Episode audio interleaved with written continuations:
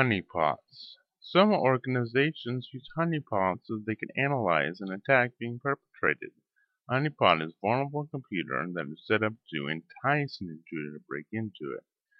These computers, which appear real to the intruder, actually are separated safely from the organization's network.